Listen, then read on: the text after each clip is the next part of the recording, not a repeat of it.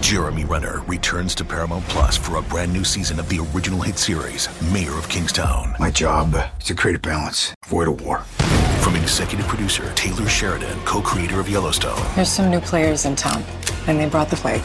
And Antoine Fuqua, director of Training Day. I know it's always been a war zone, Mike, but this is next level. The mayor is back in business. Are you warning me? You're going to find out. Mayor of Kingstown. New season streaming June 2nd, exclusively on Paramount Plus. The chilling new original docuseries on Paramount Plus. Why did he kill his family? The answer lies across the ocean in a woman named Sylvie. She's a Can model. Where desire leads to deception. I ended up spending twelve and fifteen thousand dollars a day. It was addictive. And obsession leads to murder. Who did this to your family? You can't really maintain a fantasy forever. Control alt desire. Now streaming on Paramount Plus. Welcome to another game week version of the Cards Cast. As Louisville has their home opener on Thursday night, Murray State FCS in-state opponent coming into L&N Stadium. It's the Jeff Brohm home opener as well. His first game as head coach of the Cardinals at L&N Stadium. So a lot to be excited about, especially the Cardinals coming off that thrilling comeback uh, win over Georgia Tech last Friday night. I'm Cardinal Authority senior writer Michael McCammon, joined by publisher Jody Demling. And Jody, that buzz that started surfacing the moment they introduced Jeff Brohm as head coach is now upon us. I mean, you, you get that first win, the buzz continues to grow, and now that home opener that so many people have been looking forward to is now just days away. Yes, it is. It's uh, ridiculous uh, that uh, it's only a couple days because we need more time to prepare. No, it's actually it's actually good to have a little quick turnaround. So, uh, uh, uh, but uh, because you know the thing of it is, Michael, they didn't play great. They got away with the win, and I think the guys really want to kind of get back out there. So a short week doesn't hurt uh, this week, and and having it be in Murray State, I think does help. And then uh, and then we'll get into kind of a little bit of a rotation, you know, moving forward. Although we still have a couple of weeknight games, you know. Yeah, you know, and and one of the things I'm looking forward to with this Murray State game is when you look back at the Georgia Tech game, you look at the offensive line. Basically, five guys played. You know, and and you saw that in a couple spots where the rotation really didn't go as deep as we were expecting, and, and maybe we were expecting too much of a rotation for the first game. But I think we're going to start to see more guys, you know, start to rotate as well. So we'll get a little bit more idea of how talented, how ready that that depth is at, at multiple different spots. So um, a lot of things to get excited about for this game, other than the off the field excitement. To, you know, things such as Jeff Brohm's first game and stuff like that. So, a lot, you know, you pointed out in a video you did for Cardinal Authority today. I think we're going to see an improved team this week. Yeah, no, I think we are. I think we're definitely going to see not only an improved team, but I think we're going to see a team that's kind of hungry to show uh, people what they uh, what they what they really are, Michael. And and I don't think we saw that last week. I think we saw t- glimpses of it because I think this defense can be pretty good. Uh, I think they can be pretty hard nosed and kind of tough and gritty. And I think this offense, I, know people think it's going to be just fling it all over the field with Jeff Brohm, but I really think this offense is going to be predicated by the run. And I, I think you saw that uh, a glimpse of that uh, in in week one with the offensive line doing what they did. Now, moving forward, I think the big thing for the offensive line and the running game is they need to get more guys involved. And you know, I don't I don't mean even the running backs because those guys didn't touch it a lot. Um, if I'm Jawhar Jordan, um, I, I think I'm a little upset until the end of the game that I wasn't getting touches, but. Uh, Isaac Guerendo looked really good in there. Uh, and, then, and I thought for a while, I thought, okay, Isaac's getting all the touches. Well, he wasn't. He only got six touches. Uh, I he got a couple out of the backfield, I think, too, uh, you know, receiving, but I'm talking running back touches. So it was seven for Jordan, seven for Turner, and six for Guerendo. I, I think that's going to be kind of how it is, is they're going to have to take advantage of, uh, they're going to have to take advantage of what it is, um, what, what they do best. And that is, uh, you know, run the ball. And I think that's what it's going to be. Yeah, I think we're going to continue to see the continued uh, strong play from the from the Louisville running game, and and you really got to tip your hat to the offensive line as well. Uh, and, and like I mentioned, look forward to seeing how that rotation develops. But man, that first team O line, I mean, they really did their job keeping guys clean, not letting you know negative plays occur. You know, and that's a trend you I certainly want to you know continue. But you talk about building some confidence with your first team offensive line, and they certainly did that. And and the way the defense, you know, bounced back after the after the uh, the halftime break, and it wasn't just the defense that bounced back. Obviously, both sides did, but to really basically put, pitch a shutout until you went into a prevent defense, which Brohm said, you know, maybe we were in that a little bit too much, uh, you know, during his comments on Monday. Um, I mean, that, that was a fantastic effort. I mean, you had guys getting into the backfield, making big plays, be it Ashton Gillotte, Des, Des Tell, you know, and, and that's what you want from your defense. So if they're able to continue to improve on both sides of the ball, which we saw in the second half, then yeah, I like where this uh, where this season could potentially go for these Cardinals. I, I, thought I found it very interesting that that down on the field and and, and listening and watching to those guys uh, as as the game was going on. I yeah. think um, and then listening to Coach Brohm today and Coach Hagen, Mark Hagen, the, the co-offensive or co-defensive coordinator, I, I felt it interesting because I, I kind of was like they were out of position. It felt like they were a little slow getting the calls in, and that's exactly what the coaches said. Yeah. Some guys were out of position at times, and he, Coach Brohm, blamed it on the defensive staff in being slow in getting some calls in. And the, two of the touchdown plays, if you go back and watch it on TV, and I think you can even see it uh, on the highlights, but two of the touchdown plays, one of them, I think it's the Cooley, the lo- the uh, longer Cooley run. Um, there's a couple guys just seconds before the ball is snapped, still looking at the sideline and not really in their stances. Yeah. And one of the other touchdown plays as well, there's there's at least one or two guys that kind of don't know what maybe the call is because it was a little too late or, or uh, you know it was a little too late uh, and then that it was called in or that was signaled in so i think that was big and i think uh, that that's something that ron english had to obviously he's he, he started working it out at halftime or whatever they did different in the second half uh, it worked better so uh, i think that that is uh, where this has to move forward and i think that this you know it, it's the first game for everybody and and honestly yes, they he's he's been the defensive coordinator before, should have gotten the calls in a little bit quicker. But the guys that he's signaling to are not necessarily all of the same guys who were there before. They got all new GAs and QCs. I mean, there's a couple of them that are still around from uh, from Purdue, but but for the most part, it's a lot of different guys.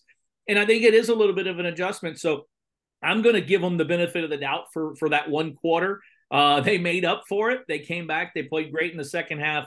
They won the game. The offense scored five out of six possessions in the second half. Even though you want touchdowns, uh, at least you know you got a kicker who can make that. So, Michael, I'm going to give him the benefit of the doubt and say, hey, you got to win. Now let's make this week look prettier and and, and let's get a uh, let's get a big win this week. That's what that would be nice. Yeah, and one of the things that that you like to hear, and we heard it during the post game from Jeff Brohm himself. We heard, you know, Jeff Brohm mentioned it again on his Monday press conference.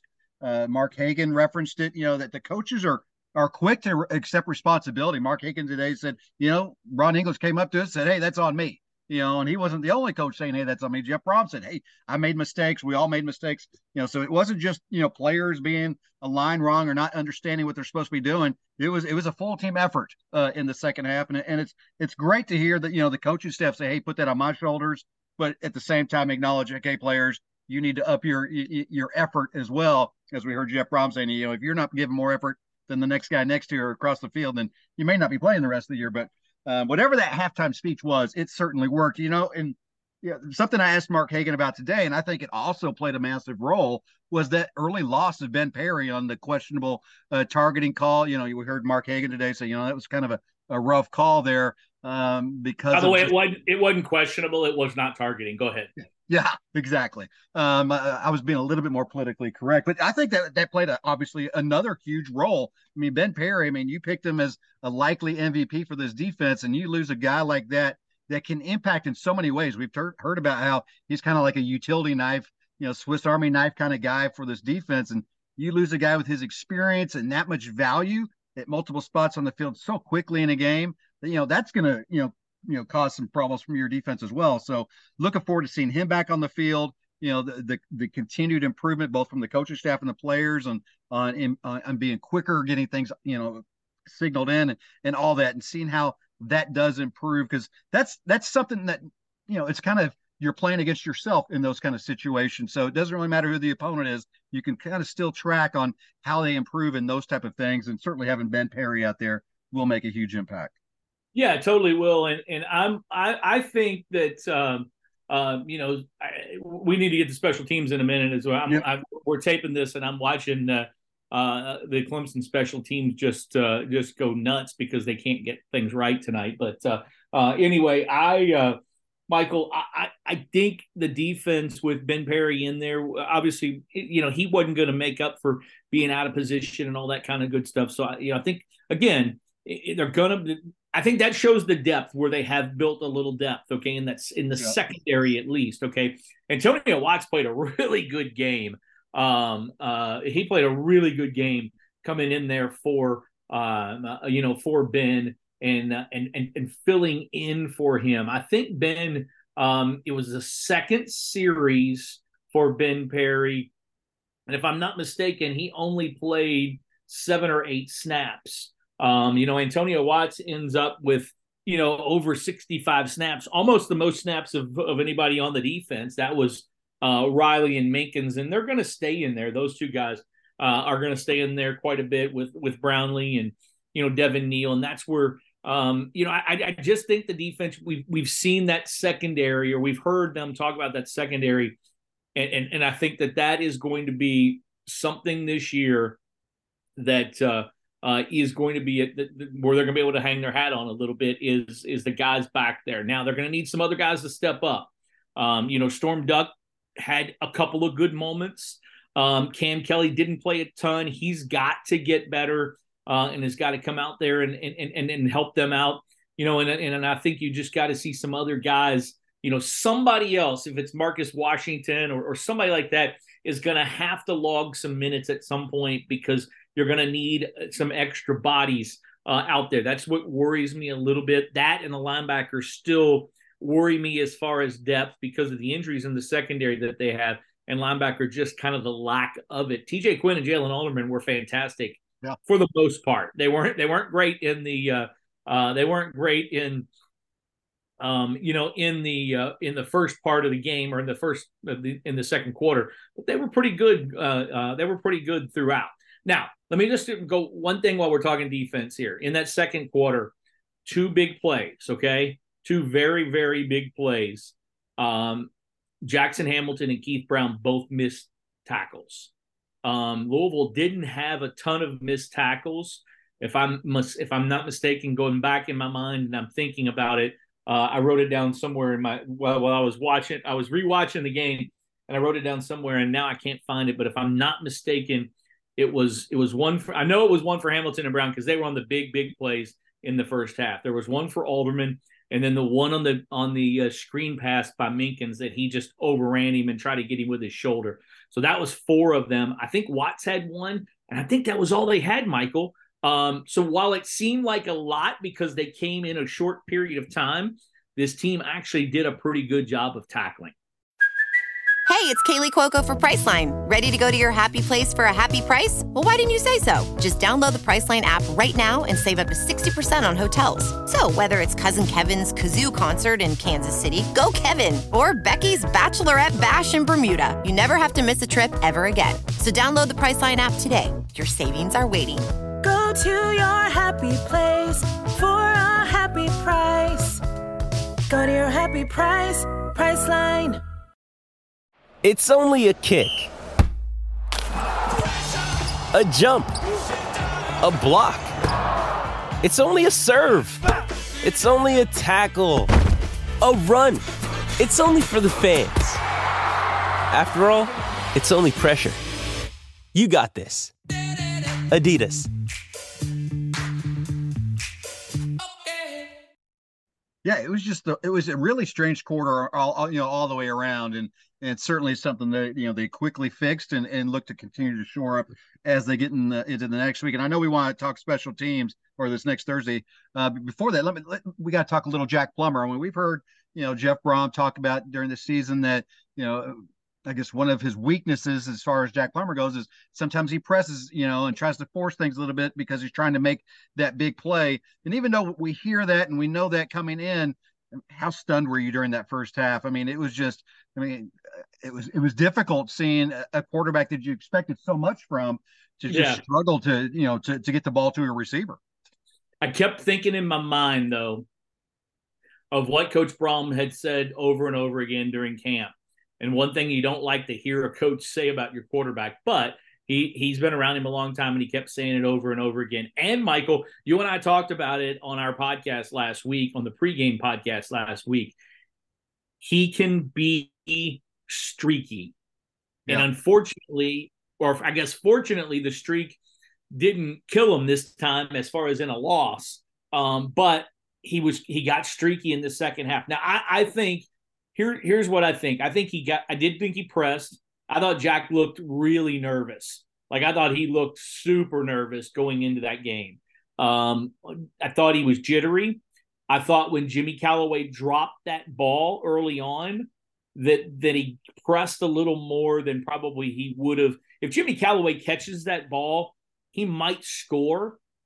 It was a it was like a slant. It was like yep. a kind of like a like a quick slant, and he had the cornerback on his back hip the cornerback might tackle him. If he does, it's inside the 10 yard line. Louisville's got first and goal. If he doesn't, it's a touchdown. Um, I think after that, not only was Jack, but I think some of the other guys on the offense, I think they they did tighten up a little bit or a lot. And I think it took a while for Jack to to get out of it. Now, this goes to show you, to me, in my mind, how good Jeff Brohm is as a play caller, because I thought they came out in the second half I was standing with Jeff Brohm w- walking on the field as he was doing the ESPN interview, and he kept mentioning to get tougher, to get smarter, to get tougher, to get smarter, to get tougher, to get smarter over and over again in different answers. But he also made made mention that when he they asked him about Jack, he said he just needs to take it easy and do the easy things. And I thought the first series was a very easy play call for him as far as coming out. You get a reverse, you come out, you get an easy little toss, pitch and catch out to the sidelines. You get a nice run by uh, and another little toss to Guerendo. I just thought Jeff Brohm what was a master play caller. That's where you saw I thought the play calling come out right there. Yeah. He he really um, took it out of Jack Plummer's hands and basically gave him some easy plays to get relaxed. They didn't score a field or a touchdown. They got a field goal. And I thought to myself, man, that's might keep him a little tight, but it didn't because the defense then got to stop, got the ball back, and, and then room right, right down the field and, and, and get a touchdown. So it was a really good uh, uh, play call early on in that quarter, in, in my opinion. Yeah, absolutely. I mean, it, it, was the type of first half performance where if it's not a six year quarterback, a quarterback that has spent multiple years learning from Jeff Brohm, understanding the offense as, as in depth as he does, he may have gone with somebody else in the second half. You know, but in that situation, you know, even I was like, I don't know how you can come back with a guy that's struggling so much in a game like this that means so much. And you know, first game of the Brohm era, you know, trying to get off to a good start. You want to win now, as we've heard from Jeff Brohm say. You know, so for him to stick with them, and like you were saying, the, the play calling to start that second half, you know, he knew, look, I'm going to stick with them but we've got to get something going. And, and, you're right. I thought the play calling coming out was fantastic. And then as Jack did started gaining some confidence, calming down a little bit, um, he, he, still made some great throws or started to make some great throws, but you know, didn't still wasn't a perfect second half. I mean, much better, but you know, still a little behind some guys, a, a short here and there, but uh, much improved and and certainly helped Louisville come back to a victory. But you know, we could point at a lot of guys, Jody, on who was the MVP of this game one of them that certainly should get some strong considerations. Brock Travelstead. Yeah, no doubt. I mean, I, I you know we kind of had. if you listen to the podcast, if you read what we, you know, Michael and I were kind of posting and, and, and talking about when we were talking about the punter job the, over the course of the last few weeks, we kind of gave you a little bit of a hint that we thought it was going to be Brock Travelstead. That's what it looked like. It's what it sounded like, and that's what it ended up being. By the way, not one true freshman played a snap on either side of the ball for Louisville. The only true freshman that actually played in the game was Stanquan Clark, and that was on special teams. Not one true freshman played a snap on either side of the ball for Louisville in that game. Think about that for a second. So Jeff Brohm he doesn't want to put those guys in that situation. He said it last week in his press conference, and I don't think people really remember, or I don't think people believed him um, that that he wouldn't do it.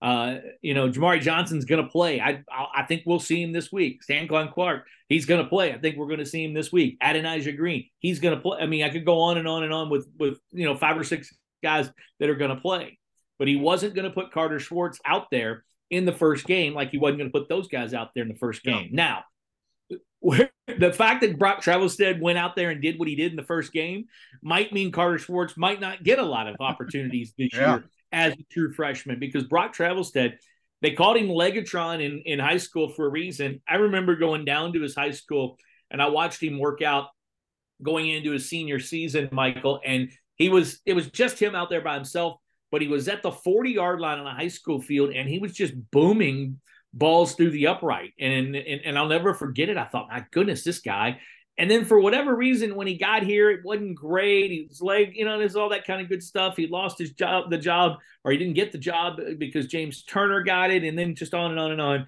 Last year he had an injury. This year he's the guy, and uh, boy, he was not only good there, but I thought punt wise, he didn't have a super long one at punt, which is more impressive to me than anything, because he averaged 46 yards on four punts, and his longest was 48. Uh, he's a weapon. He, yeah. he he is a major weapon for Louisville, and uh, and I think Louisville did a good job. Look, they did a good job blocking the one return that that that Jawhar got. He almost broke it a little bit. If he if he gets one more block, he breaks it for at least twenty more yards, maybe even more than that. So uh, I, I'm I'm excited to see what they did, and I love I love having Kevin Coleman back there returning punts. I thought it might be Quincy Riley. We had seen Ahmari Huggins Bruce. I think both those guys have got potential, but Coleman is sure handed and he is shifty. I really like him back there. Couple quick notes on Brock Travelstead before we shut down.